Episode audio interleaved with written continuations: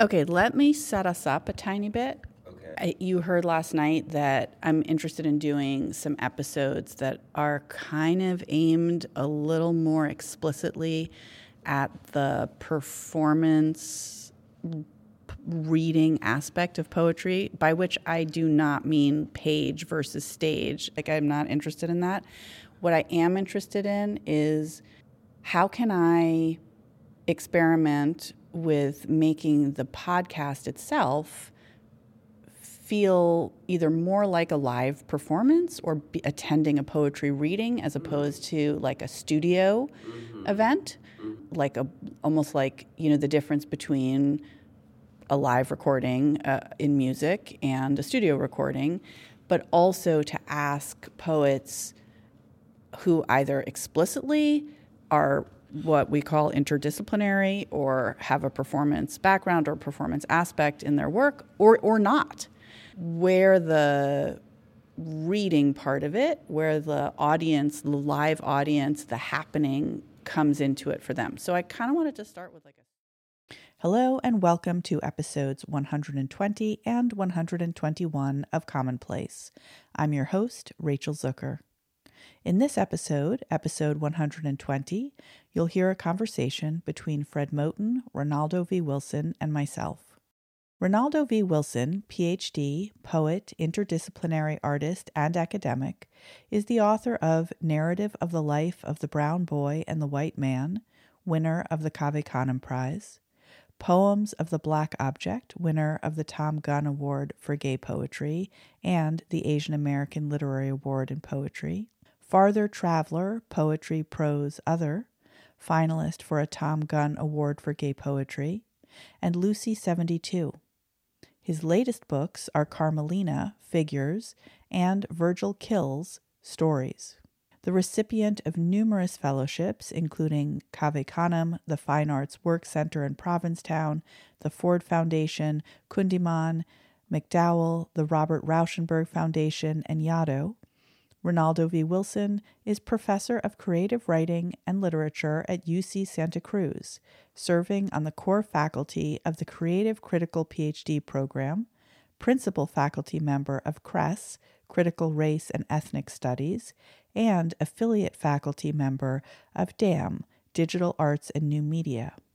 Fred Moten's latest projects are a poetry collection, Perennial Fashion Presence Falling, Wave Books, a record album, Fred Moten, Brandon Lopez, Gerald Cleaver, Reading Group Records, and an essay collection, all incomplete, co authored with Stefano Harney, Zun Lee, and Denise Ferreira da Silva. He is also the author of many other collections of poems and books of nonfiction, including the Consent Not to Be a Single Being trilogy of books, published in 2017 and 18, and A Poetics of the Undercommons, published in 2016, all of which are mentioned in this episode and frequently mentioned with awe and love by many former commonplace guests. Moten lives in New York and teaches in the departments of performance studies and comparative literature at New York University. I recorded the conversation you're about to hear in a large, mostly empty, echoey room at the Poetry Project at St. Mark's Church in New York City on May 25th, 2023. In this conversation, Fred Moten, Ronaldo Wilson, and I talk about their reading the night before in the same, but at that time, very crowded room in which each of them read from their own work. That reading, recorded the evening of May 24th, is episode 121. In 121, you won't hear much of my voice, which is partly why I chose to put the conversation and this introduction first. What you will hear in episode 121 is a short montage of audio I recorded from the eagerly anticipatory audience.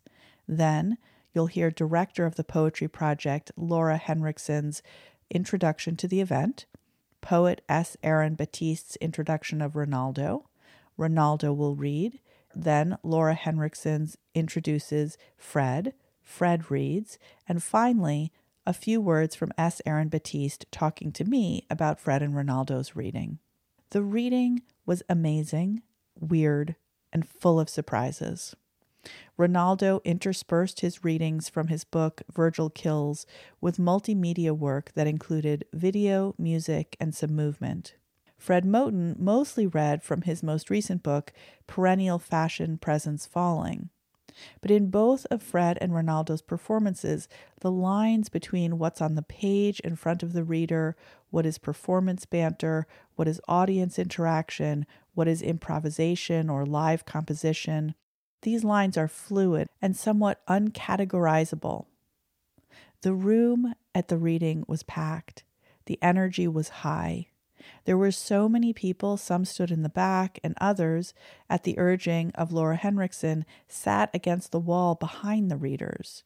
So that I had the very odd experience of sitting next to a person who was stealthily taking photographs of Eileen Myles, who was sitting on the floor behind the reading podium facing the rest of us for almost the entire reading.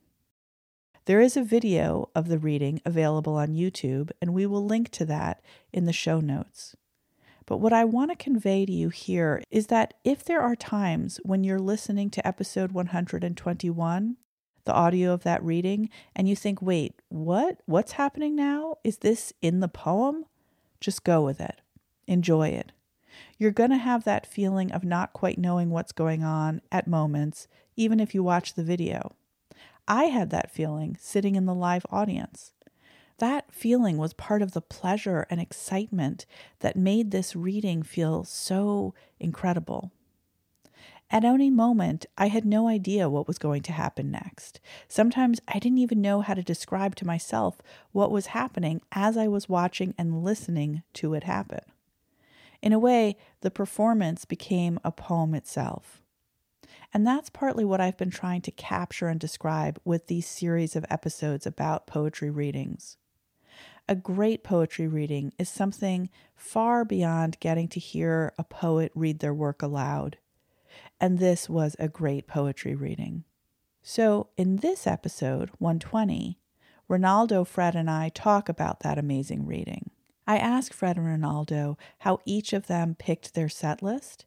I ask them about when the reading begins and ends, the liveness or happeningness of readings and performance, and about the role of performance in their work. This episode is not an explanation of the event at the Poetry Project. No explanation of that event or Fred and Ronaldo's work is necessary or possible. I encourage you to listen to these paired episodes in whatever order feels right to you, including going back and forth between them. There is a long, detailed list of the people and texts mentioned by Fred and Ronaldo on the Commonplace website and in the show notes. So maybe just give yourself over to the experience of listening to these two genius artists play with and offer and wield language.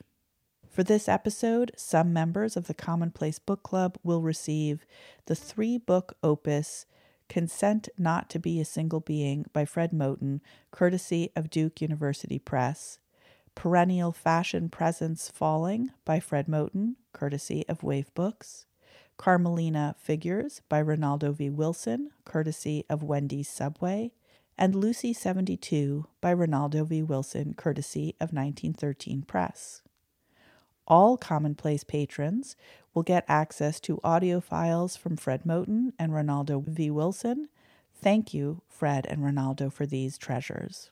All Commonplace patrons will also get an end of year audio message from me that includes a few thoughts about editing this episode and about the state of the podcast. In honor of this episode, our charitable partner will donate $250 to Project South, chosen by Fred Moten, and to the Fine Arts Work Center Summer Scholarship Program, chosen by Ronaldo Wilson. From the Project South website, Project South was founded as the Institute to Eliminate Poverty and Genocide in 1986. Our work is rooted in the legacy of the Southern Freedom Movement and our mission of cultivating strong social movements in the South powerful enough to contend with some of the most pressing and complicated social, economic, and political problems we face today. Project South is a Southern based leadership development organization that creates spaces for movement building. From the Fine Arts Work Center website, The Fine Arts Work Center is an artist led organization based in Provincetown and connected to the world. We support artistic freedom, nurture creative connections, and make possible artistic achievements important to the larger culture. The Summer Scholarship Program is committed to making summer workshops as accessible as possible to low income people from the BIPOC community, the AAPI community, the LGBTQ plus community, and other systematically marginalized communities. Including episodes 120 and 121 and our two KTCO feed drops, Commonplace has released 16 episodes in 2023. We've done this without corporate funding or institutional support. A huge, huge thank you to all of our Commonplace patrons. You make Commonplace possible. If you're not already a patron, please consider becoming one. Visit commonpodcast.com or patreon.com slash commonplacepodcast. You can also make a one-time donation to the show with the Venmo link in the show notes or on our website. We do have a lovely thank you gift for commonplace patrons and listeners from Libro FM, an independent purveyor of audiobooks. I myself love listening to audiobooks, and for a while I've been trying to figure out how to get audiobooks to commonplace listeners, along with the incredible books that are offered by the publishers of many of our guests. Libro, which is to Audible what Bookshop is to Amazon, has graciously offered three free audiobook credits to commonplace patrons at the $25 a month level. We will include more information about this and the Libro FM affiliate link for all interested commonplace listeners in our newsletter, which you can sign up for on our website and in the show notes. And now, back to my conversation with Fred Moten and Ronaldo V. Wilson. Fred Moten is the first to answer my first question. Enjoy. And don't forget to listen to the accompanying reading, episode 121. Audience, the happening comes into it for them. So I kind of wanted to start with like a super basic question and ask how, when, and maybe why each of you came up with your set list for for last night. Um, well, I used to be much more deliberate and kind of look ahead, you know, when it came to the set list. But, and I guess because this book is new, I kind of felt like, um, you know, I should be reading from the new book. But I've also gotten to the point where I've done enough readings the last couple years with this stuff that I'm sort of not tired of it, but but you kind of I hate to have that feeling that like if I see somebody, I'm like, oh, they were at the last reading and they already heard me read that, you know.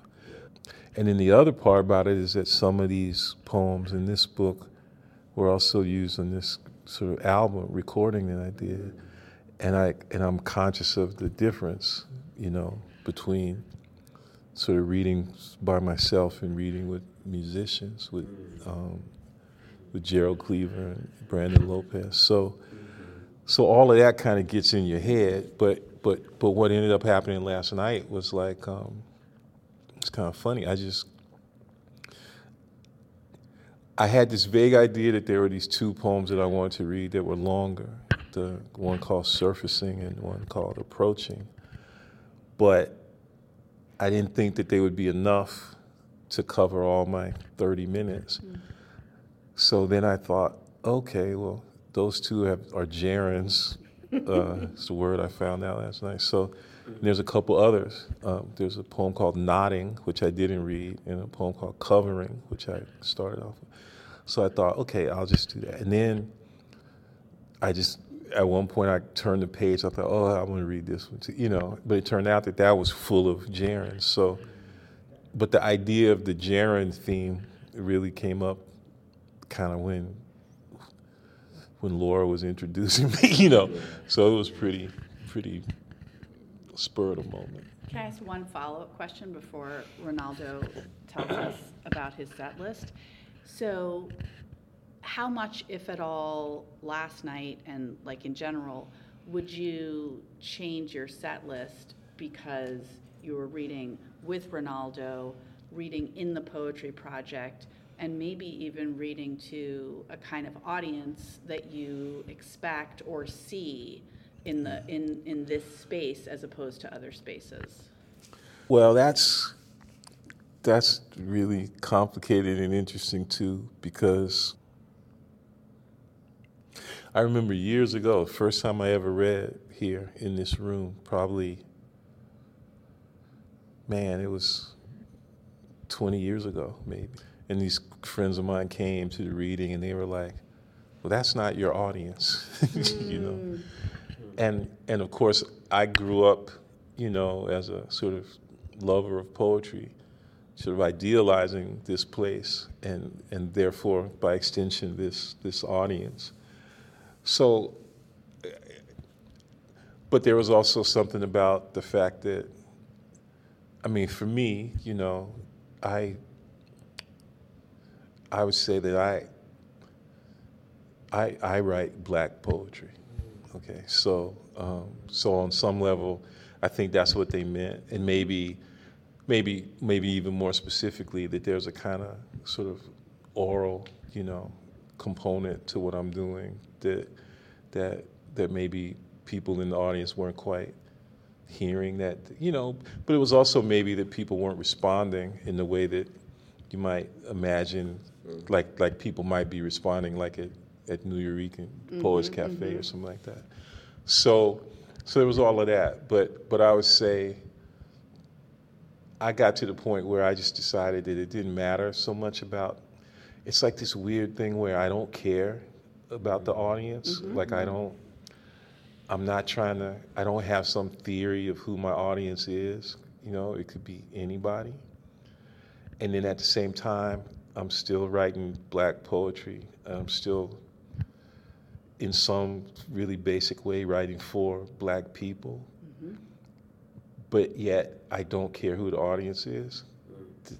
Those things are not, they might be contradictory, but the contradiction doesn't bother me. Mm-hmm. And then very specifically, yesterday, last night, because I knew I was reading with Ronaldo, that's, you know,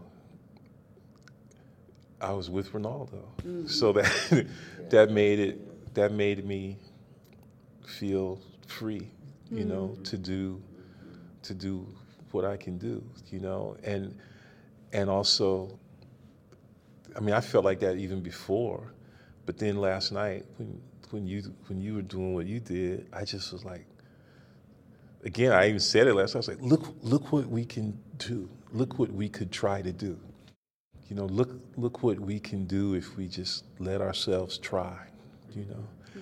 and um, you know. So. There are, I, in terms of the set, maybe the invitation um, informed the decision. Like once I knew I was reading with Fred, I felt this, you know, immediately at home, immediately at the feet, but also soaring but also moving around the possibility of this moment. And I thought, I really want to make sure I'm engaged and I'm how to think about I think the set starts in many, many ways for me. I mean, it starts in the middle of work, mm. you know, of the teaching, of the swimming, of the morning, M O U R, but mm. also M O R N. All of those things are happening simultaneously and then I have to decide at some moment, you know, how much can I clear? You know, all, all of the things, right? All of the, you know, moments before the reading, I'm engaged in all this work stuff, right? Just clearing for that one little moment, and then getting to the place where I can then swim. Before I came, and then swimming and thinking, okay, okay, uh, can I, if I can elongate and really just move into that moment. What I didn't anticipate was nausea like I got after I finished swimming, I was I was like, oh, I'm redlining because I had all these days to get ready for this moment to come to the city. Because also I'm traveling, mm-hmm. right? So all of these things, moving this stuff from California, and I had this like real, um, like these dry heaves mm. of, and I realized, oh, I'm fatigued. you know, because I haven't eaten, and I'm like, what's going on with my body? So when I thought I was going to prepare on the train f- coming from Long Island into the city, into the new Grand Central Station, I slept. And I think in that sleeping, I, and I, I, I, right before I left, I pulled um, Aunt Hester's Scream, that which was so pivotal for me um, it, when I was writing my dissertation, and also a little uh, the the the uh, a little passage on the consent of not be, um, you know these conditions of not being alone, right? A little piece I just kind of put on my laptop. I cleaned the laptop off, and I read those pieces, and I started thinking about blackness, about Fred's interrogation around blackness as a site that is happening through music, through musicality, through through really listening to maybe maybe to the attentive the, the kind of attending to the rhythm uh, and the beat of the life of blackness as a form. And so it occurred to me that i wanted to do a couple of things in the set was be, to honor motion to honor movement and fluidity but also to honor where i'm working as in my visual practice which is just letting these films um, these co- films collage and layer in such a way that they can just eh, sort of announce the wall, announce the heart, announce the kind of interspatial. And so then I thought, okay, if I work on these slides, and I hadn't done this before, when I was working on them, I thought, this is a, a little too long, but one of the things I was thinking about doing was rendering an essay that I had written um, around uh, here. And I'd opened the essay where I was playing tennis in this room. And I finished the essay and I thought, okay, that's going to be impossible because I have to. The essay included all these images. So I realized I can't do that. I can't start now on a slideshow and pull these images. What I can do is go back to a slideshow that I already have and interpose these films into this PowerPoint presentation. And what I discovered is that I could move film on top of images mm. and have them. So that for me was a big breakthrough. So I thought, this is lit. I can move this and this together. And then I thought, okay, the pieces that I, I didn't get, but sometime before I got to that, I thought, these are the selections I want to read in this space. I really want to think about family. I want to think about my mother, and I just want to go through the book and think, where am I announcing? And I didn't want to be, um, I didn't want to be, uh, you know, sort of hyper. I didn't want to kind of go to the hypersexual places intentionally. I really wanted to just honor my parents. And as I went through those places, I realized, okay, I just will have this call and response between the book and these images. And then it, maybe it occurred to me sometime before, and then I could just relax and think around these moments. But also, I'm preparing this while I'm uh, while in a restaurant where I'm being attacked for not being able to discern between two nations by two white men. And, and I realized there was such rage, mm-hmm. rage at me sitting at working and discerning. And I, I didn't realize how much hostility was at that moment. So I think the set came out of all of those conditions. You know, the reading condition, the flowing condition, the the the kind of um, the service condition, and also the need to honor being in community with all of these things. And I think for me, the organization of the poetry reading is always revolving around the event. And if I can encapsulate the event or capture it, most of the time it will at least render something that I can then learn. I can learn how to do something um, more, I guess, more better. you know, more better. Yeah. Um, So that's the thing. oh my God. So are you saying that that this was the first time that you had put m- movies and still photographs together? It is the first time that I composed them. I mean, I, I had I had probably tried it, Yeah. but it's the first time that I had a little bit of free space to say, okay.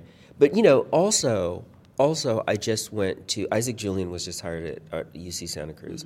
Jennifer Gonzalez, a wonderful scholar, um, just gave a talk on a number of people, including Isaac. And I really learned something around. I was like, oh, everyone's doing this diptych triple space. But I thought, fuck it, let me try to render it. And it is really important, the placement.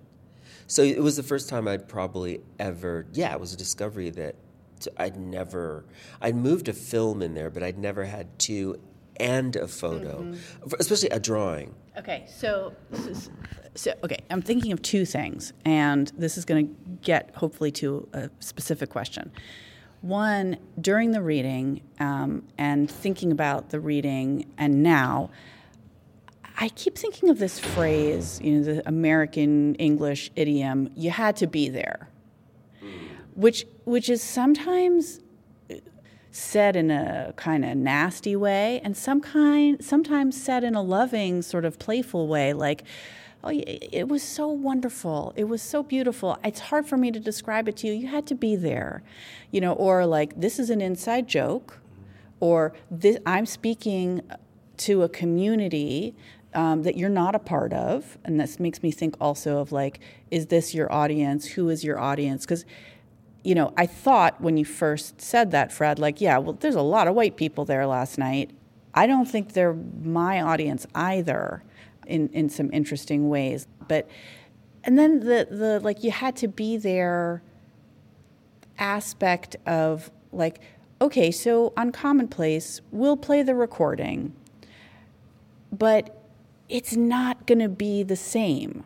And both of you, in very different ways, created something that I think you had to be there to fully experience or to experience in a certain way. So, first of all, there's no way that the that a podcast audience can see um, the visual aspects of the work uh, that that were there. So that, in some ways, excludes um, a listening audience, but for much of your reading, I found myself closing my eyes so, like, not even watching what was happening visually, and yet I still had a feeling that any recording was not going to be the same as the experience that I was having in that moment, in that room, uh, being here. Okay, so let me come back to that for just one second. The, the, the other thing that I'm fascinated about is when does the reading, and you brought this up, Ronaldo, like it starts when I'm swimming, it starts when I'm, you know, in this restaurant. When does the reading or the event begin? When does it end? And you played with us. I mean, in, in from the from the first moment, right? Of does it start when the first uh, sort of legible image comes up on the wall? Does it start when you stand up? Does it start when you start speaking into the microphone? Does it start when you're moving your body in a way that that that calls us to attention that something is happening that's not just kind of human beings walking around and talking to each other? And and one of the things that I have always loved so much about your work, which previously I just experienced on the page, was the way in which you bring me as a reader into the present moment and all of these different like present moments of being in the it was a Greek restaurant, right? And you ordered Turkish coffee. Is that yeah? yeah. Right. Okay. So like but no, not. I think I think I, I identify so much with this desire to have all of the experiences come into the present of the reading like the swimming, the nausea, the slides, the scholar, the restaurant, the harm of the restaurant, the moment of of of uh, encountering the audience, of standing up and seeing, of of of, of being on display, of, of having the, the energy of the crowd. So, I guess my specific question, now that I've talked all around it, is when does the poetry reading, such as it is for you, start and end, if there is a start and an end? And is, is it part of your like explicit intention to blur and break down those lines of, well, this happened before the reading, this is the reading, this is the future, this is. I feel like it's something you're doing on purpose? I don't know. I mean, you know, it's certainly purposeful, mm-hmm. for sure. It's purposeful in the sense that it's, you know, it's a professional. It's my kind of, it's a sort of how I imagine what it means to be a performer. That like these are the constraints, right? And I think that the the constraints do come from a tradition of understanding that all of the work has to go into it. That's why I love Fred, the way that your your poems are working and your essays are always working is that they are always starting in the moment of uh, this this um, a kind of compact, a kind of a you know like a, an agreement, right? An agreement or or something else, which is this um, a radical sense of of saying place is going to begin um, hovering under all of the possibilities of the poem, under all the possibilities of the utterance, and all of the possibilities of, of relaxing into the state of the groove. And getting to that groove, getting to like how it always starts, is something that I think just comes from, you know, family. Just like the way that I was raised, the way like everything, everything was an event. Everything, the, the tennis court was a stage. You had to get ready if you're singing, you have. I mean, we're, tra- we're trained, right? Trained because this is the thing. In that moment, I was also the one paying for the bill. I was also the one who was buying that thirty-seven dollars salad niçoise and or whatever I wanted at that moment I could have, and they knew it. And the moment I became, oh, may I have the check? I'd like the check. It, it's suddenly, and I don't like to do that, but I had to do that in order to get the work done, right? So, my sense of where the stage or the performance begins, I'm realizing is my own. And, you know, I keep thinking about, I just wrote a long essay on um, the poem that really got me to write poetry was June Jordan's um, uh, poem about my rights. Mm-hmm. And that wrong is not my name. And that movement into just, I read it again, I wrote about it. In that poem, her understanding or the speaker's understanding of the, of the world of the universe and where that begins and where that figure, human, begins as a black, whatever, all the things that blackness in that poem was working, that brought me to writing poetry, but it also taught me to be prepared. And I also think it was because she was one of my very first teachers. And one of the things that June did was she, before any reading, she would line us up and she would have, she'd get a room for us and there would be seven mics, and we would have to stand in front of them, and she would read you. You would read your poems. No, no, no, no. We would just get corrected. So we had this respect as young poets. And again, I was 19, 20. So I think coming into that, and I do think that comes from, you know, like my grandmother saying, you know, did because uh, I think there's something around when I'd say, oh, I'm going to go to this protest. She'd say, oh, did you eat? Mm. Did you have your eggs? because you're going to be out there all day. Mm-hmm. And I think that preparation, and I do, I do think when, when um, Fred, when you were saying in the room, you know, or in the poems around how do we attend to the protest? I mean, to me, every reading, every act of living is an act of protest. Every single thing. If I'm in the shower, everything, and, and simultaneously, it's also the performance and it's also the poem. And to be in that zone is to be in, I think, the great lineages of all the people that I sweated as a poet, like those romantic poets. Mm-hmm. I mean, those are also the people who I heard first. And then Gwendolyn Brooks.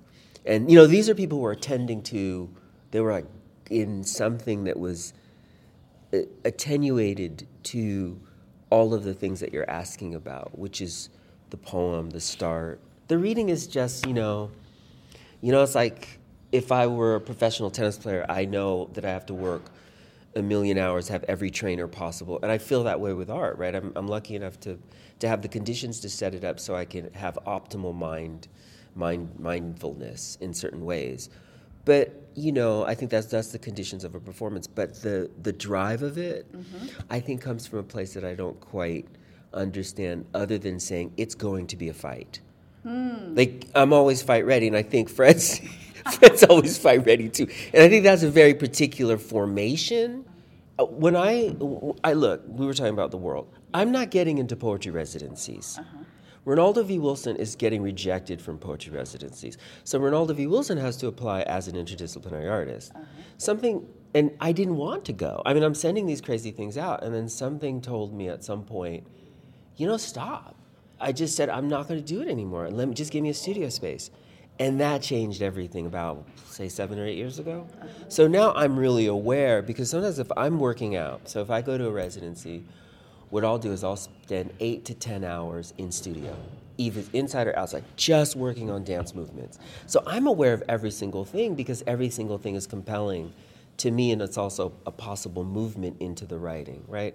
So the lip balm was also a very intentional yeah. mark making device in that performance.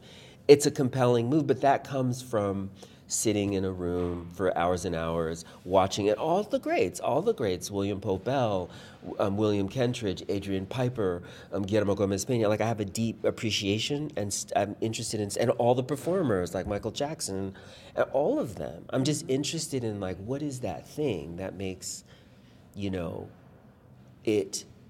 I mean, maybe I lost track of the question. I, am just, I, I, but I, I think there's something around knowing that, uh, you know, I'm also swimming because I know I don't, I know that I have to be moving in space a different way. Mm-hmm. So I'm training all the time. Right. For the, for the moment, you know. Right. Which creates exhaustion, but it also creates exhaustion that's recognizable. And I think the exhaustion that's recognizable, maybe, maybe is, is the exhaustion that won't kill you. That's my that's what I'm banking on. Like knowing the difference between fatigue, sleepiness, and being tired. Uh-huh. And that's a fucking like gift. That takes a lot of work. I mean, and it wasn't me. It's just because the people I really admire make it clear when they're resting, when they're moving, when they're thinking. They're deliberate, deliberate. Okay. And that deliberateness is, is, is, I think, also part of the fight. Right. Okay. So, Fred, um, I hear something similar in when you said last night and also in the reading, um, the City Lights reading with Doug Kearney, which was also fantastic, by the way. You know, you you said I, when writing this book, I I'm feeling some struggle with art, artists, critics. I, I, there's almost like an exhaustion that's that I that I hear that seems similar to what Ronaldo is saying, and I know that there's deep, deliberate, constant training going on. But your body seems to come into your work differently than Ronaldo's, at least from what we see. And so I guess I'm wondering for you, when does the set start? When does it end? What is are there more sort of clear boundaries for you around what is and isn't a performance? Or are the the conditions for performance the same as the conditions for composition or hmm. for just like being in public? Is is everything a performance? Well, it's So there's so many things to touch on. Um, well, specifically with regard to Ronaldo's performance last night and what happened. And I don't, and when I say Ronaldo's performance, I mean both to indicate that there was something special in particular that you were doing, but it was also, you know, our performance. We were, we were always together in it and and I noticed things as as you began, just the way that you walked up to the podium, and it reminded me of something that I once heard read Cecil Taylor say because people would, when he was playing, he got to a point where he would kind of preface his piano performance with reading poetry and with dance. And he just said, you know, you can't just walk up to the piano any kind of way. Mm-hmm. And I felt like, when I was like, I can't just walk up to the podium any kind of way. Mm-hmm. And it was beautiful the way you used the chord mm-hmm. as a kind of barrier mm. that kind of would shape your movements and your steps. So, so, so on one, and what it always does is, you see, it lets us know that that the performance is, in some sense, always pushing back the moment of its inception. So, did your performance begin when you got to the podium? No, not if it's the case that you can't just walk up to the podium any kind of way. And when did you start walking to the podium? Well, you started walking to the podium while you were still sitting down. right? I know. So wh- when did it begin? I don't know when it began. Mm-hmm. Okay. Now, and then it fans out in all these other directions because cause then it began again when you told the story about the coffee. Mm-hmm. Okay, but was that the beginning? Because in my mind, I got a friend named Hippotia Volumus, mm. who's Greek and Indonesian, but she lives mostly in Athens. And one of the things she told me during the sort of the Greek debt crisis of a few years ago, which is still ongoing, and the disaster of this recent election in Greece, and she said, well, the trouble with Greece is that there are too many people in Greece who are still committed to the idea that they're not Turkish. Right? She was like, you know, just imagine this tremendous burden of debt that has been placed on Greece, and particularly by Germans. But that shit goes back to the 17th to the 18th century. It's first and foremost a philological and philosophical debt. Greece was burdened with the idea of being the origin of European culture. You know, and of course it's not. Not only is Greece not the origins of European culture, Greece ain't European. Because there's no such thing as Europe, okay? But look at the work that Greece is constantly being put to in order to preserve this ridiculous idea that there is something called Europe, right? Okay. You know, I imagine Italians also feel this burden in a very particular way. Um, certainly, Spain feels this burden in a very particular way, and that and the way that they deal with this burden, you know, well, it, it generally tends to, not always, but it often manifests itself as anti-blackness. You know, like like what you get in the coffee.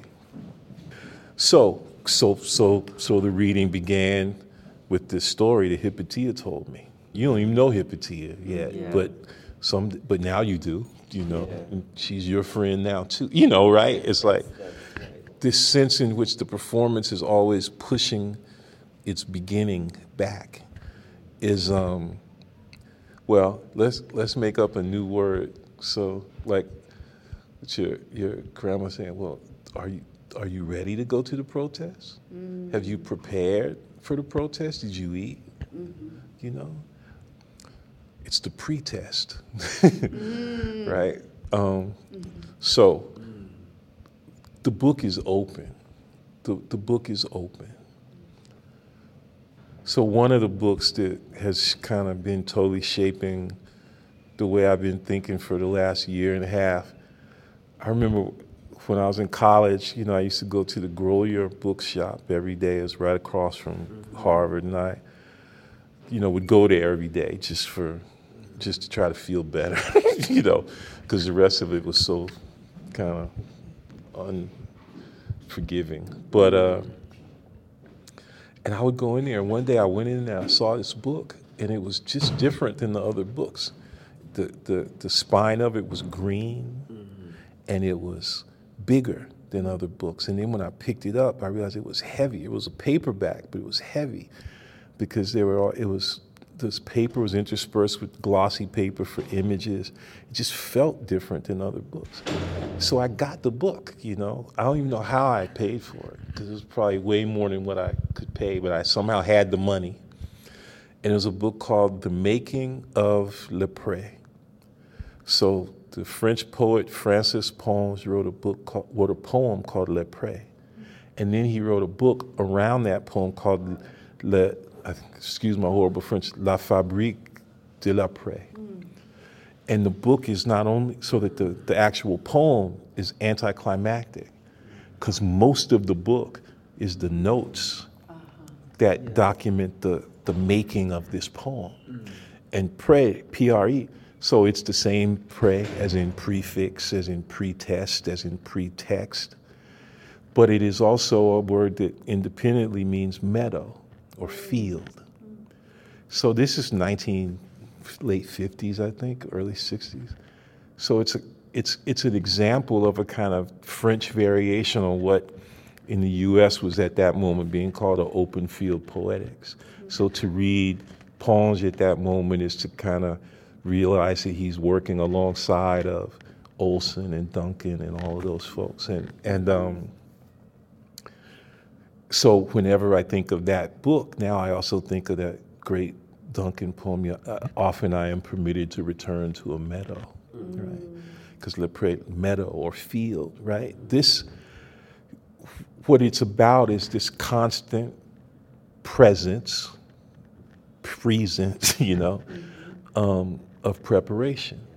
That we are, you know, that it is, as, uh, as Wilson Harris says, infinite rehearsal, right? We're, we're always, we're in preparation for something, for what is to come. And we have to be open to that. And, and, the, and the performance is not performance is a is a misleading word. It it it implies ending, right? A task has been performed, right? It implies completion. But but but when you perform, it's an opening. It's a it's a it's a constant presencing that is also an opening and a reopening and a renewal. And what it means is, I think, that we've been misspelling performance all along. It should be spelled P R E F O R M A N C E. Um, you can pronounce it however you want, but but but performance, but that that R and E need to be reversed in order to indicate this this openness, this constant pushing back of the beginning, and it's also a constant pushing away of the end. So when did it begin? It didn't begin. Mm-hmm. When when is it over? It's well like like Aaron Hall from Guys. It's not over. It's not over. The party's not over. you know. And um, so you had to be there. Let's say let's shift that slightly. In Michael Jackson's words, got to be there. Mm. Right? You didn't have to be there. We got to be there. There in the morning. got to be there. How do you, how do we, in our performance practice, in our criticism, in our recordings and so forth, how do we make it possible for people to fulfill the imperative that you got to be there? Oh, you missed something, you had to be there. No, no, no, no, no. It's still going on, it's still open. How can we get you there? Mm-hmm. Right? How can criticism get you to the performance, to, it, to its already, to its ongoingness, right? This is, um, and how can performance maintain its openness so that the people who got to be there can can get there, you know? Oh my God, Fred, you're like blowing my mind here and so, I mean, you know, Doug Kearney's work is just all over my mind right now, um, alongside the two of you, and and and and what both of you were talking about last night, or or referred to, of of like you don't have to read all these words the the the book itself. Because I, I, I felt myself as you were talking want to say to you okay okay fred but so then where's the book in all of this? Is the book the is the book a recording of the performance of composition is the book the the what's it called? My son would know. He's a jazz musician. Like like he'll go up and you know play with his jazz band and they'll play like you know a 20 minute song but he's got one sheet of paper there. And it's just like i don't even know what you know like four things. Like is the book that? Is the book the the music the score the notes the the the, the sketch for the performance that occurs in the reading and thinking and imagining? And when i read your work like i've heard the album which I love, but it's not like reading your book is is a performance of the album just without the other people it's its own performance. So okay, but then I was thinking all the stuff. Is this the performance? Is this a performance? And I was like, you know what? I'm I'm thinking too limited. So I guess what I want to say is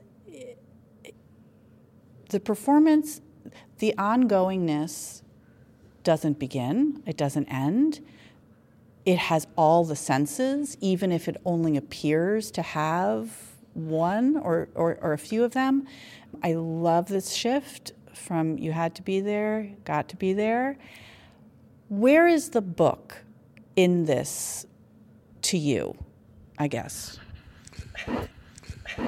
So, one of the people who was there last night is a friend who I work with at NYU named uh, Jennifer Huang, who who's a weaver, mm. like this extraordinary weaver, and she has been thinking about let's say, the, the sort of physics of, of weaving. And she's been thinking especially about the, the relationship between weave and wave. And she, so she's been reading like a lot of deep reading of your colleague Karen Barad, you know, um, great physicist and theorist who, you know, is really kind of opening up this sort of mysterious realm of quantum mechanics for folks who can't quite do it by the numbers, you know. And um, and one of the things that, that Karen says, or what, what what Karen opens up for Jennifer, rather, Jennifer is sort of saying, well, well, maybe one way to think about this whole problem of wave particle duality you know, that the, the particle isn't there in, until it is observed, right? Or she, she put it this way light behaves like a wave until it is observed, mm. and then it behaves like a particle. Well, the particularity of the book, I don't want to deny this experience that we can have and share of the particularity of the book, but but I guess I do want to believe and tend to believe in the in the priority of the wave, and it's the wave that we're riding. The book is is an instance, you know, um, and and we and and we read in that kind of observational way. But if we attend to the difference between observation and observance, even in terms of our possible relation to the book. If our, if our attitude toward the book is one of observance, of reading with, mm. rather than looking at, right? And then all of a sudden, things open up, you know? And one of the things that happens, I think, is that you see the, like what you were saying before, the, palimpsestic nature of the whole thing, right?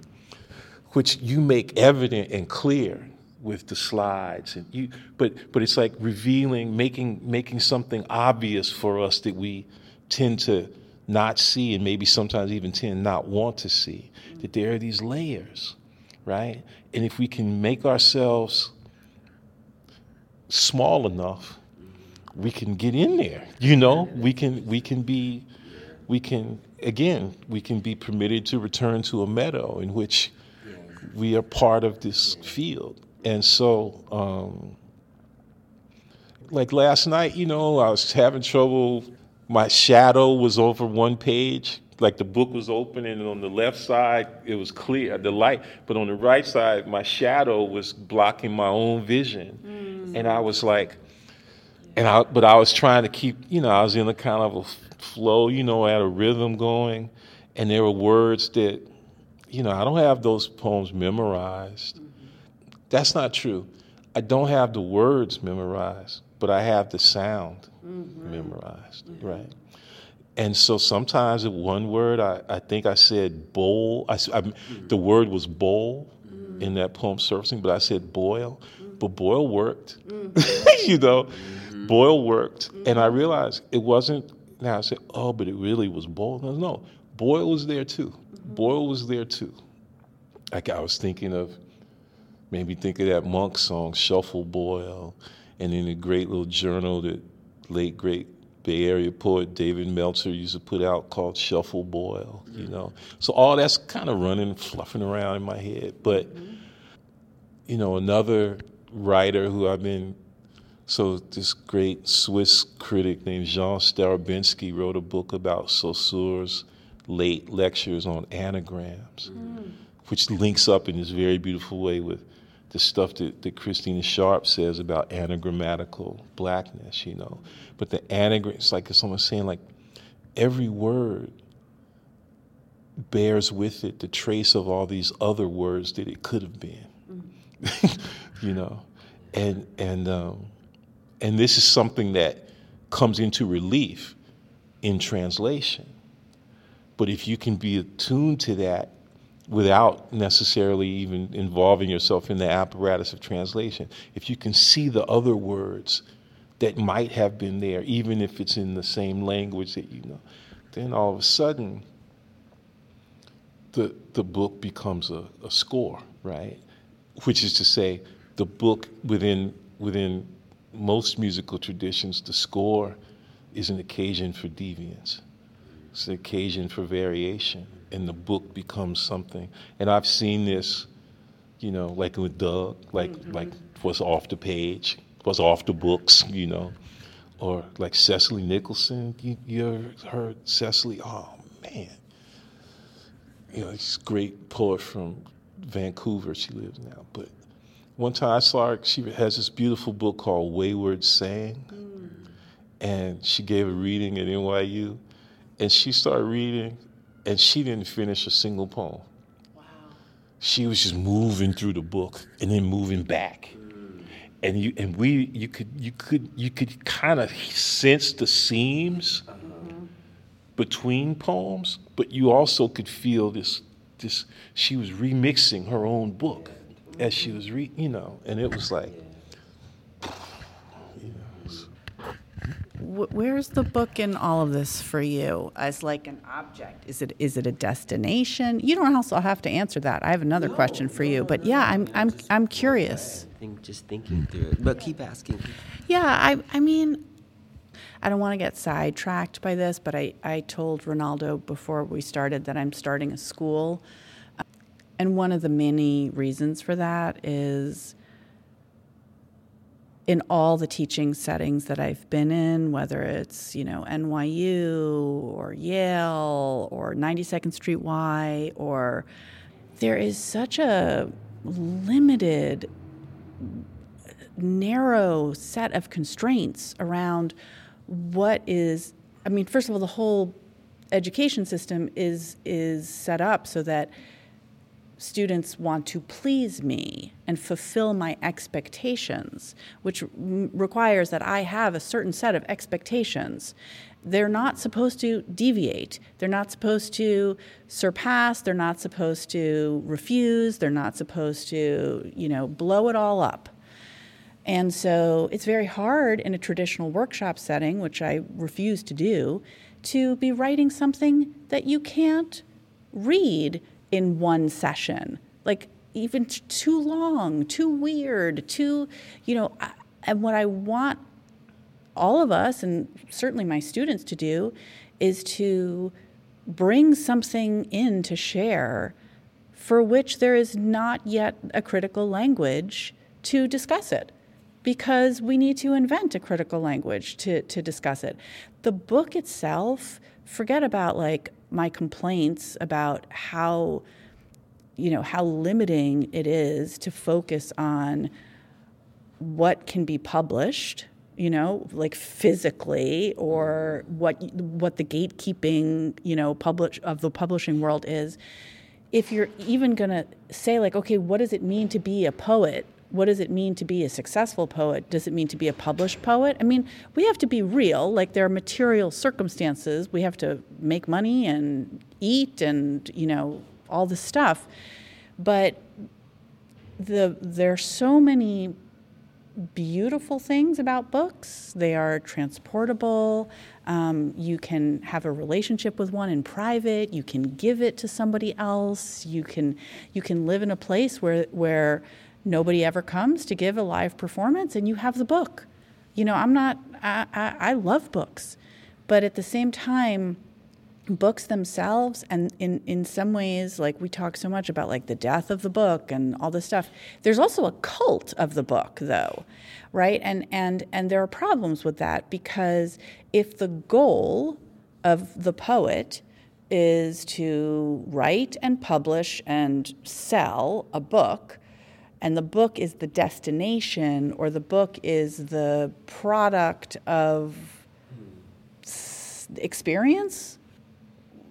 It's going to profoundly limit what we even think of as the compositional space and and what we think of as the kind of experience that's worthy to make into art or to or or what we want poetry to make us or let us feel and see and hear you know, I, I, I, think about this sometimes after I listen to just like a stunning piece of music. I'll listen and then it's the silence afterwards that I think, my God, I am having this incredible relationship with the sound after the, the music is over, right? And so this is what I feel like both of you are talking about is is opening up our awareness of the no beginning, the no end, the no limitations of performance, composition, performativity, you know, all of these things. So then the book, to some extent, is a physical object that is fixed. And so I guess I'm I'm wondering for you, Ronaldo, in your practice as a maker, as a beer, as a dancer, as a poet, as a writer, as a performer, as a scholar, as a friend, as a lover, as a, you know, all of these things, right? Where where does the book fall for you? Is it a is it a is it a fetish? And I mean that more like well in both ways, but more as like a sacred object or is it a a kind of a necessary thing that's part of your profession that you need to do in order to get to do lots of things? Or if you could, would you find a way to make a book that is as ongoing as performance, I guess? Hmm. Yeah. No. He's multitasking. Okay. He's, he's, oh, he's, you're gonna say. I think he's signing.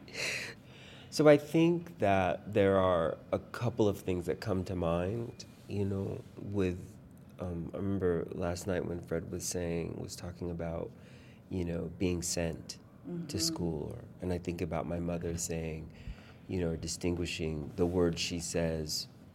She says, "Was he? Were they educated?" Mm-hmm. You know, and I think about that a lot in relationship to the books. The book's sort of transactional, like all the things that are transactional, I know, right? Because I was set in a position to understand its value, right? I remember, again, I don't know, when I was first off to graduate school, June said, when I was like, oh, I'll get a PhD. And she said, well, you know, you better be careful because they'll try to book you to death. But this is also someone who came in to Berkeley as a full professor, and it was all known from that she had 20 books. Mm-hmm. And who else had 20 books? And at the time, I thought, what a great thing. But also, that's an insurmountable amount of work to have to come in, as we know in the UC system. It, that person should have been dis- distinguished, every single thing, should have come with an, a, an endowment, every single thing, not just full. So there are the practical things that I think are just a part of the sport, right? They're a part of the equipment. Like I mean, there's a I have a practical relationship with, you know, knowing that I have to, you know, make or or be attentive, to, uh, to attend to the things that are important in order to just participate. right? Just at a basic level. You know, I would need equipment if I were playing tennis. I would have to have my strings at a particular. So that's the equipment, right? Mm-hmm. But the book, the formation, some books mean more to than other books. Um, from people, this discovery of this, you know, kind of um, French annotation, translation of the sort of of the kind of presence of the thing before made me think about, you know, studying with Meena Alexander. It, I was thinking about how I learned um, about books, mm-hmm. right? About Wordsworth's Prelude in the context of um, the sublime, in the context of post-colonial, um, the post-colonial imagination, and to really sit with all. And, and I remember reading that with Meena, and how much we talked about, you know, this child this sort of preformed thing. And I wasn't, and it reminded me of, of of a very important book for me was Ellison's Invisible Man, and, and I could never get past the the pro the the uh, the is it the prologue? I could never get past it. Mm. I will always return. It's another thing I came to before our reading was I was it was it was ret- returning to that moment and understanding that that is just that's a those are very special for me because they maintain the possibility of of the life of, of writing. Mm-hmm. And so for me, in terms of writing, is it's all of the things. A book is a stopping point that I, I know at some point it's so much if it took that much labor to read that work, why do I want to return to that for this for it's that's for someone else. That's in some ways I can do that, but it's going to take me into a place of writing, and that's so private. So for me, I, I also treat the book in some ways as I can I can pick and choose where I want to go, particularly because the newer book is all their stories. So that relates to another something that I have learned about my work is that I'm invested in persona from the very beginning. And there are all of these weird voices and masks. It's never me. Mm-hmm. It's always, I take it very seriously to move in and around these figures that can then have a subjective relationship to, uh, to the, a very objectifying um, position and subject position in my work. And again, that's a strategy, right? And I, I think it's because I grew up, you know, so much in in the realm of of, of having an accountability with my body, you know, because I was trained. I was trained. I was trained to fight. My father was wrestling us, teaching us all of the things. I was studying. I was in judo. I was in judo classes. I was in tennis classes. I was. Everything was very physical. You know, a lot of basketball, a lot of baseball. Every single thing was tied to language. So the, the manifestation of a pitch for me hmm. was all about how we would sit for hours and just, you know, throw a ball against the wall. And, and, and where is it hitting? How is it spinning? Or, and then we would translate that to a serve. And then my mother would be cooking. And all of these things were happening at the same time. But each thing, like the book, had a kind of extant condition, right? you then suddenly could hit an amazing backhand down the line. That's the book, right? That is the book. You can do that a million times if you're in the right position to do that. If you're trained, I have, and I think this is what I love about to kind of just put, to kind of offer another way into the openness is also is a certain kind of ascendancy, mm. you know, ascendancy into getting to that into the zone of the work. I don't know if it works for everyone. I don't know if every book does that. I don't know what's a trick and what's not a trick, but I know when I hear it, I have not read probably, you know, I've finished the PhD, I have all these books in my office. I don't even know what they are really. They're just like these beings around me. And then I approach them and I'll read a little something that I can. And only now am I feeling like that's okay. Like it's okay. Like I don't have to have a mastery over, right? Mm-hmm. That's the thing. It's trying to avoid the mastery of someone else's idea of what the composition of that book has to be, right? So writing it is just leaning into all of the faith that you can do it. Like you do have to try it. Every single thing that you make is the book.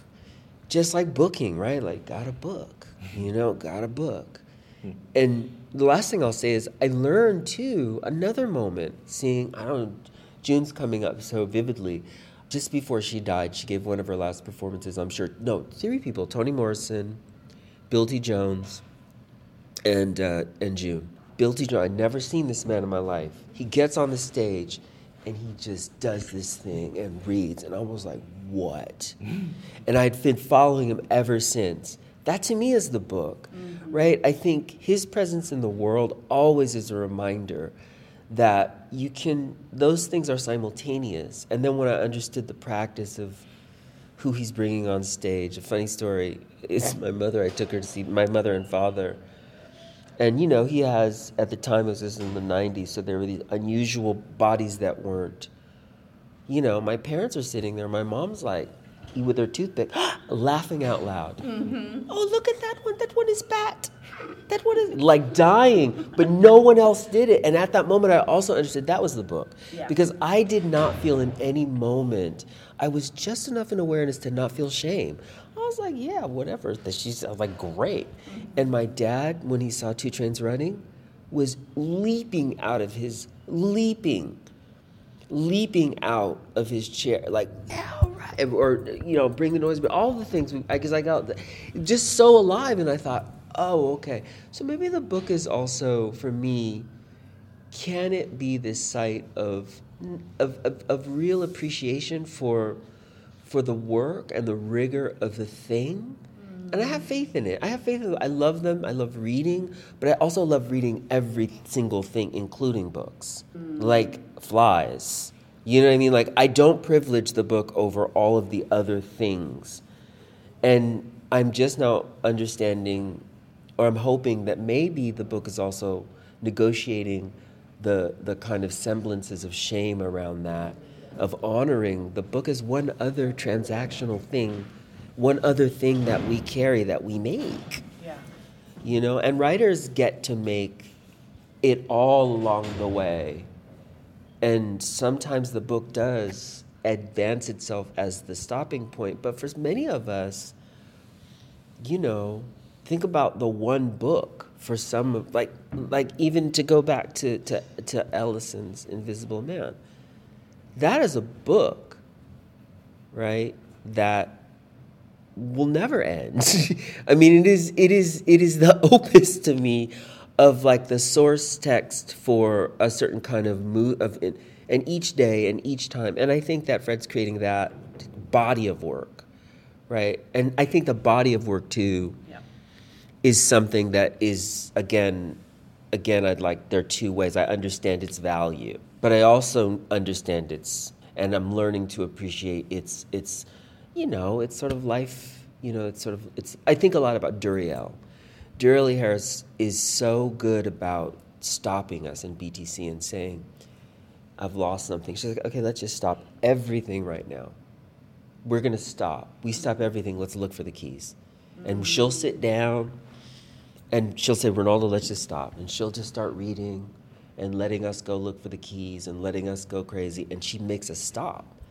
That is, I think, that formation of book making, of book being, like the weaving, the weaving and the waving, is to me truly the book. And I, I, I couldn't imagine any other any other source mm-hmm. that inspires all of the other things, which is why I'm not letting it go and just busting out and being a dancer or a visual artist. Because that book is the is really the ballast that allows all of the other things, and it's just because there's something about for those of us who have a who are attending to, to language, and who know that language is just as much a part as our blood, mm-hmm. and our it is our being. Like that's our that's our source you know, and you can't front and say that that's not it. Eh, but to attend to that as a reality is all of the things, all of the danger, all of the love, all of the, you know. So I think it's maybe the to kind of go back to the book. Maybe the book is that, you know, that weave wave, force, source, ascension, energy, and then it gets, you know.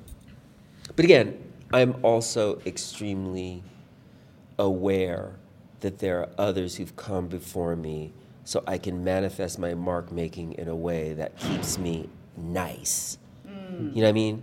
Nice. Mm-hmm. Not th- not surviving but thriving. Mm-hmm. And I want that. I need it. Mm-hmm. And that's I think we go to the visual artist because the visual artists know they know what's nice. They know. They're not moving something. They're sending their work in crates that if that shit moves, somebody's getting fired. And that thing is, it's the reason why that thing is 2 million, blah, blah, blah. It, it, There's a poverty of the book. well, Of the, of I would say yes and no. I would say that there's also a richness in it. Like, how do we attend to the things, the, the value that's, because it's priceless. And the relationship between things that hang, things that are sonic, things that are painted, things that are ugly, things that are, they, which are bodies that are painted, bodies that are. So that is the, the, the kind of thing is how do we, you know, how do we render our place? For me, it's also to render it to, to, to give space for other people to make or for other people to be. As narcissistic or as selfish or as weird as I am, I, I do know that ultimately I want. I wrote a letter for someone, you know, won a big prize, and I was shocked that I hmm. was overwhelmed in joy that they won. Mm-hmm. And it was a place where I thought, oh, I thought I, I realized, oh, I'm not jealous.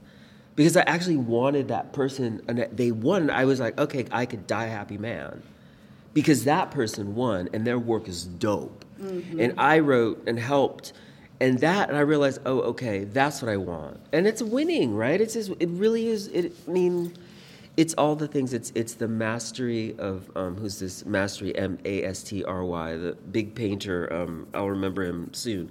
Uh, paints in all the kind of black, black, black, black, um, sort of two dimensional. Yeah, Kerry James Marshall's mastery. It's that mastery that's with the master with the hyphenated. and, You know, it's without the e. It's a kind of you know pressure of language that then c- can create the vastness of possibility and and I think just wealth, right? Like livelihood, like you need it. You mm-hmm. just need like life affirming things. You need good things to keep to keep going, right? Or else something happens where you're just not going to make it. And I I want I want people to make it. Yeah, I do. I do. I really want healthfulness in, in, in the art making. I want joy in it. I don't want the. I mean, there's a difference between the blues, right, and the blue and the sorrow, mm-hmm. and the singing and the soul, and I think you have to have the conditions to make that. You know, Aretha Franklin only getting paid in cash. There's a reason for that. Not flying, maintaining. You know that voice. Anyway, that's. I, I think they're all related to the conditions of what we do call a book. Well, I, I mean, I also I loved when you used the word ballast for the book, and it made me think about my meditation practice, which is very. I'm a beginner, beginner, beginner, beginner, but some days sound is my anchor to be in the present. Some days, you know, pain is my anchor to be in the mm. present. Sometimes, you know, mm. the dog barks and that brings me back into the present. I think part of what we're talking about is the way performance brings us into the presence, present and presence, and also performance maybe as a practice or a, a process or a relationship or a wave brings the present out of the present almost. It, it extends the moments of the present. And and you know here i am talking about all the limitations of the book but the book books bring me into the present. And and often they are the ballast and and the or the anchor or the or the they're they're they wake me up. So we have bodies and other lives, and you're going to the museum, and your knees are giving you trouble. So I, I never want this to end. Also, it never does. But um, I, I also am aware of the fact that, like, I was like, oh, we'll talk about the fight. Oh, we'll talk about, and I didn't, you know.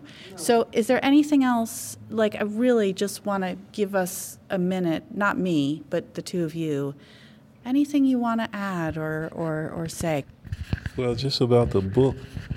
So what I was doing was, I, I changed something. Um, it's on page 100, and then I realized I, I got to get a better pen because I don't think what I changed is legible. But so there's a line on that page about a Charles Gaines tree. Oh my gosh. But Charles Gaines is he makes these beautiful Yeah, I've been thinking a lot. pieces with those trees. But somehow, as much as I was thinking about his work and referring to him, it just feels much better to me that that, that should say Charles Gayle Tree. Think of the musician. And um, so that, and I meant to, I wanted to change, but see, I, I never stop revising. I just have to be okay with the fact that the book is going to come out. It's okay because I can still revise it. So all my copies of my books are marked up with revision, and I don't care if, if there's ever a reprinting of it. It doesn't matter, but because the the book, but it's open, you know. And I imagine that you know I write in the margins of other people's books, and I mean that's basically how all my writing starts is is in the margins of other people's books. Yeah. And and I like to have books that have big enough margins so people could write in the margins of mine. You know, uh, I mean that's physical. You know, like, Yeah. and I've been lucky with um, the publishers I work with, especially with the poetry stuff. The the the academic stuff is you don't have as much. You know, they're, they're they have constraints. You know, kind of like what you were talking about. So, but I but I keep right re working on those too. So, so the books the books are open. You know, they appear to resolve into a particle, but but they unravel, and that's good. You know, and and I also think too that. Uh, when I, I got sent to school with, with two missions that were probably contradictory, but one of them was certainly so that I could make it, you know, so I could make a living. Yeah. And and and my, you know, like you were talking about last night, you you're a hard worker. I'm like "I- I'm a hard worker too. I, Yeah, that's what I mean, yeah. I, it's funny. I recognized over the course of time that I that I must have been a hard worker, but but I still somehow think of myself as lazy, you mm-hmm. know, in this weird way that I can't quite like I- somehow I'm conscious of both of these things. But but I came from working people, and we work to make a living. There's these other missions that go along with the work, you know, to to, to beautify, you know, yeah, to right. to, to, to tear shit up. Mm-hmm. And there might be contradictions between those two missions. There, there might be, there are. But that's what I was sent to school to do. So, so for me, you know, I had to write certain books, you know, so I could keep my job. Mm-hmm. And I'm totally, you know, on the one hand, I, I, I don't think that, that, that, that that's a optimal condition. You shouldn't have to do anything to make a living. But I'm glad that I was able to do them, you know. Yeah, and um, that's right. and I and I, but but but but by the same token, the the books are open. There's like a there's a real. I mean, I'm a practical guy. There's a real benefit. I don't have to do that because Fred did it. You know what I mean? Like, I actually don't have to ever write an academic book.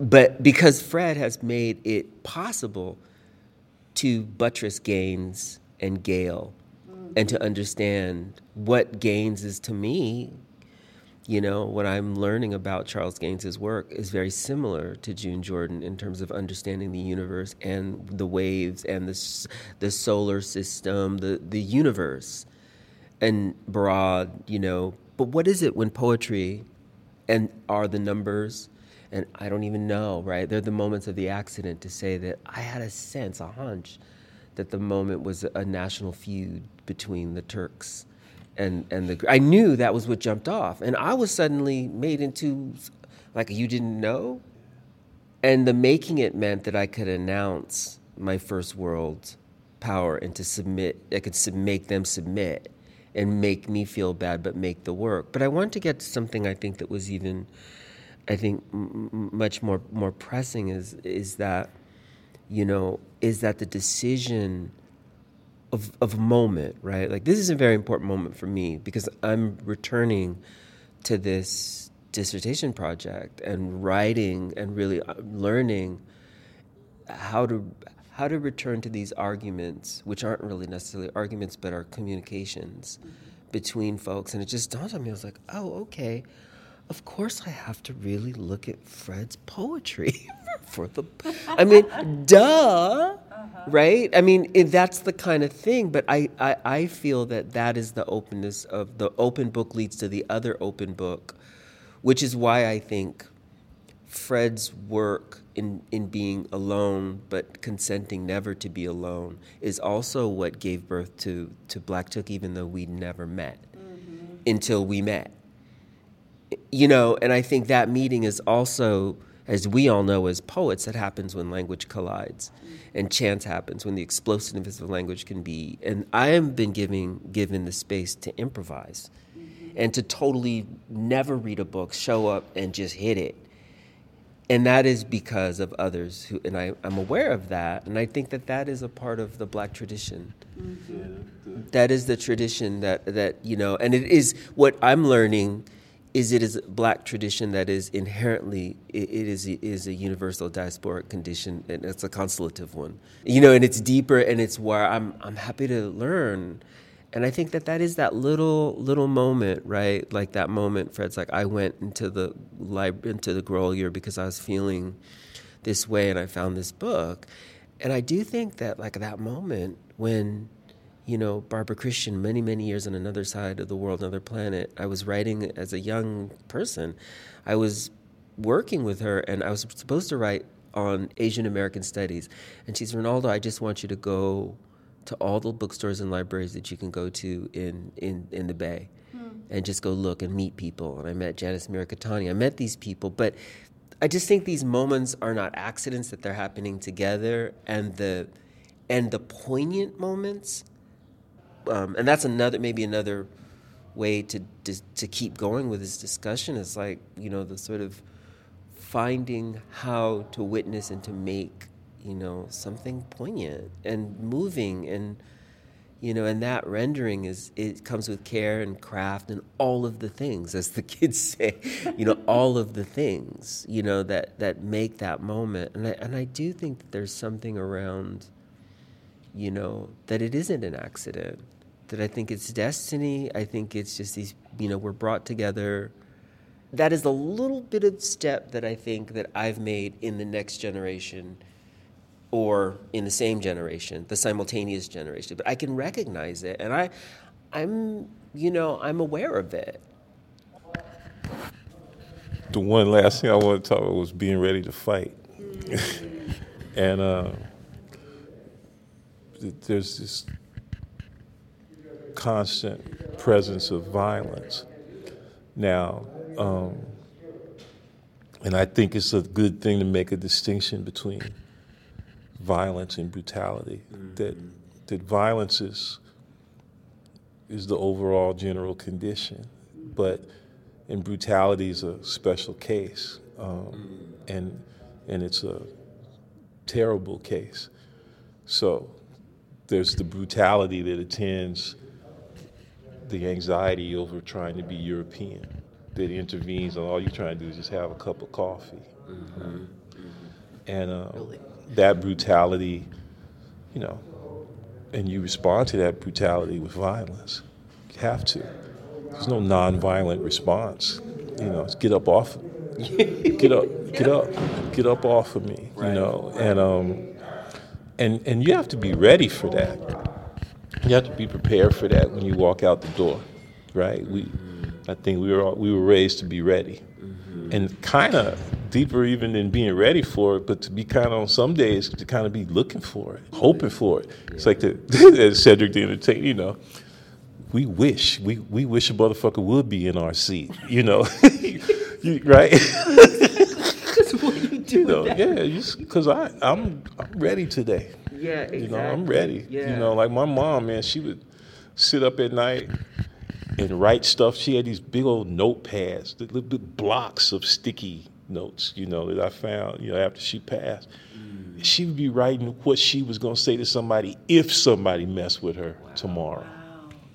You know, she was ready, you know. Yeah. But but that readiness becomes she left something beautiful with those Right, notes. You know, it's love. It's beautiful. It's funny, Yeah. and it's, and then I think you know this this constancy of, of preparation. That's the other part of the violence, and it's it's how we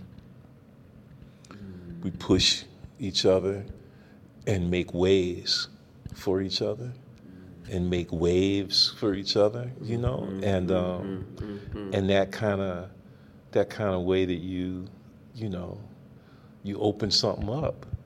You you create a way. You open something up. You the, the, the book is not left intact. Your book doesn't leave other books intact right? They, they are all being made open. And like the way you were talking about your teachers you know june and Meena you know um, that that too is violent but it's loving. Yeah. right? But but but you are not left intact, you know. Um, and the book is beautiful because it is a kind of mm. coalescence of these openings, mm. you know. Like you mm-hmm. you know, it's like a like a wormhole made up of a whole bunch of other wormholes. And you read you're like you're reading the word, you go, pew, you're gone. Right. You know? exactly, Right. But but you right. but you're also that that gravity that that that literally propels you through that wormhole, but it, it tears you apart too. You know, you you will not remain intact. So, you know, yeah, I kept I I thought, man, I don't want to write no more books. You know, I don't I don't have to, you know, anymore to keep my job. And I thought, and then I was playing with these music, and I just wanted to just do that, you know, and make the records. But but somehow this this one happened, and then I feel like after today, shit, I, I might do another one. You know? oh, okay. All right, maybe we should end Yeah. because otherwise we never will.